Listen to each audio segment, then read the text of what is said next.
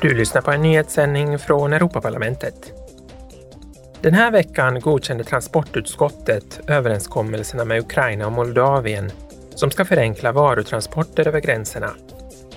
Med det blir det tillåtet för transportföretag från Ukraina, Moldavien och EU att köra igenom varandras territorier utan särskilda tillstånd.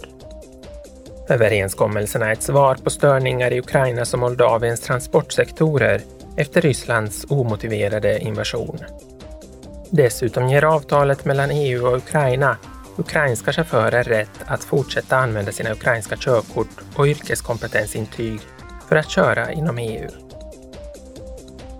I veckan röstade transportutskottet också om ett nytt intelligent transportsystem för vägtransporter för att främja digitaliseringen i branschen. Enligt ledamöterna ska uppgifter om hastighetsbegränsningar, vägarbeten och olyckor gå att se på mobila appar så att de som använder vägarna kan känna sig säkrare och vara bättre informerade. Utöver hastighetsbegränsningar, trafikinformation och vägarbeten föreslog de att man skulle lägga till uppgifter om alternativa tankningsställen, olyckor och dåliga vägförhållanden. På onsdag är det internationella dagen mot strafffrihet för brott mot journalister. Enligt Unescos observatörer har 1200 journalister runt om i världen dödats de senaste 15 åren.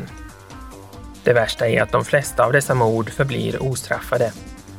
Att skydda journalister och andra medieaktörer är en prioritet för EU som värnar om mediernas frihet och mångfald. Det var allt för idag. Vi är tillbaka med en ny nyhetssändning från Europaparlamentet den 3 november.